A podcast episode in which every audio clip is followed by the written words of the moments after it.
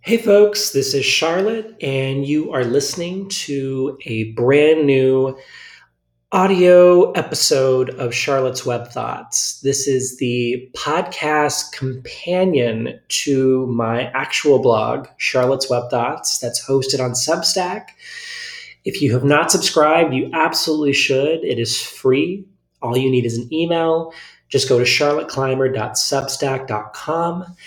I want to apologize again because it seems that I still have not uh, learned how to properly produce a podcast episode. I have not even bought a microphone yet, which I know is very terrible. Um, but be patient with me, I'll get there. I just need to actually take the time to learn it. Without further ado, here is the latest episode July 26th, 2021 The Miracle and Audacity of Ted Lasso. The second season of Ted Lasso premiered on Friday, and it's a rather wonderful and infuriating thing that Apple TV has decided to release the episodes weekly. I'm crestfallen that I can't binge the season in one night, whilst simultaneously grateful I'm being forced to ration them out like they're the last cups of hot cocoa I'll ever drink for the rest of my winters on this earth. There really is nothing like it in popular culture. Has there ever been anything like it? Here's the premise for the uninitiated. Ted Lasso is an NCAA Division II football coach. That's American football, who's hired by the owner of AFC Richmond, an English football club, to lead that team to glory. Spoiler, that was not the real reason he was hired, but I won't give that away. If you know nothing about sports, there's a big framing joke here from the jump that's important to point out. NCAA Division II football is a world apart from Division One football, which are the top college teams, and it's several worlds apart from the National Football League, which is pro football, and that's within the same sport.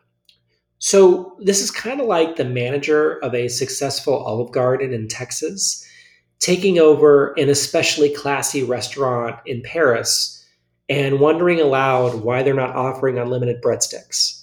It's pretty absurd. And luckily, the writers of Ted Lasso lean into this absurdity, skillfully turning it into a quiet vehicle to talk about vulnerability and humility and all those very human things that require some skin in the game, but in exchange, make us feel wonderfully human.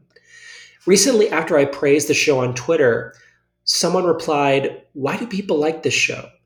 I tried watching it last night. I couldn't watch it. It was too dumb. What am I missing? Honestly, what it is that people like about it. I know it has to be a smart show. My significant other thinks it's really smart. I'm just not getting it. And no, it sounds like he doesn't get it, and that's okay. Art and entertainment are subjective, and folks aren't required to like the things you like. But I have a theory here and it explains as much why so many people like it as it does those holdouts who seem disinclined to embrace it. Ted Lasso is not a quote unquote smart show in the sense that performative intellect is the audience target. It says a lot of smart things, but it's far more in the vein of emotional intelligence. It's about unapologetic earnestness and optimism. It's about believing in others and caring about them and being vulnerable it's about finding joy in messiness and pain. I think folks who struggle to pinpoint what it is about Ted Lasso that's so different will arrive at the conclusion that it is completely the opposite of the pervasive cynicism and ironic detachment and anti hero narratives that have dominated great television for years. Shows like The Sopranos, The Wire, Breaking Bad, Mad Men, Veep, Game of Thrones, and on and on Notice that I said great television because those shows are great television. They're fantastic art. They're great writing and acting and directing, and I enjoy them. But they're also deeply cynical. And Ted Lasso is refreshing because it's the absolute opposite of cynical. Actually, no, that's not quite it. It's not just that Ted Lasso is the opposite of cynical, it's that it manages manages to be unapologetically optimistic and earnest without any sense of ironic detachment, let alone a detachment from reality. That last part is especially critical. This is not a utopia workplace show about perpetually happy people finding resolution by every episode's end. In Ted Lasso, people get hurt and make mistakes and struggle, including our hero in the title role. And there are tough, pointed conversations that don't invite easy answers. More than its earnestness, I love Ted Lasso for its commitment to recognizing the mountains of shit that life can present, even when we're trying our best to put on a smile. That's a daring thing these days.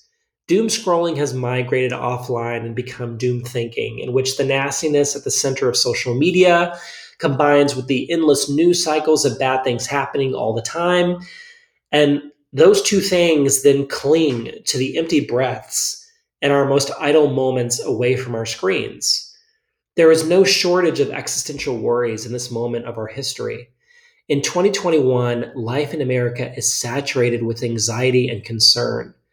And it honestly feels as though anyone who dares say, hey, things will get better if we believe in ourselves, risks accusations of failing to read the room, as though the thing we all collectively need is yet further confirmation of the inherent desperation every reasonable adult now accepts as central to the American experience.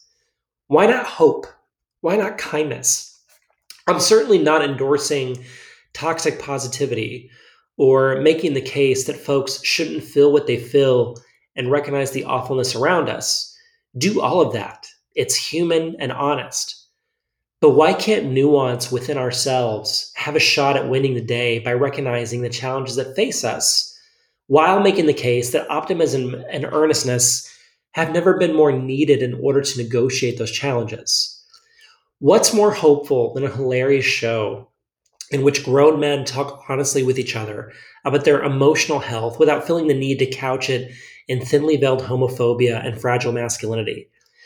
There's the famous Bechdel test, which asks if a work of film or television features two named women talking to each other about something other than a man. You'd likely not be surprised by how many projects fail to clear that very low bar. I think there needs to be the lasso test, in which at least two men in a film or television talk to each other about their mental health or emotional well being in a frank and vulnerable and loving way without needing to involve women as vehicles or guides for their self improvement. I'm sure it would be easy for some to accuse Ted Lasso of being a form of escapism, but that doesn't track with this general vibe. It doesn't feel escapist or Pollyannish. It does, however, seem hell bent on asking the viewer this question what would the world be like if we all approached each other with just a little bit more good faith? Even in Ted's world, good faith alone doesn't end our pain or solve our problems. Him being probably the biggest example of that in the show. But it does allow you to better recognize the pain and problems of others. And that kind of feels like the point of the show creating space for those around you and being surprised to learn that even in the midst of our pain, there are healing connections, excuse me, there are healing connections to be made with others feeling that pain too. How much could be gained from those connections with others? My genuine hope for every person is that they get a personal answer to that question and don't need a TV show to guide them there. Until then, I'm so damn happy Ted Lasso isn't going away anytime soon. I missed him.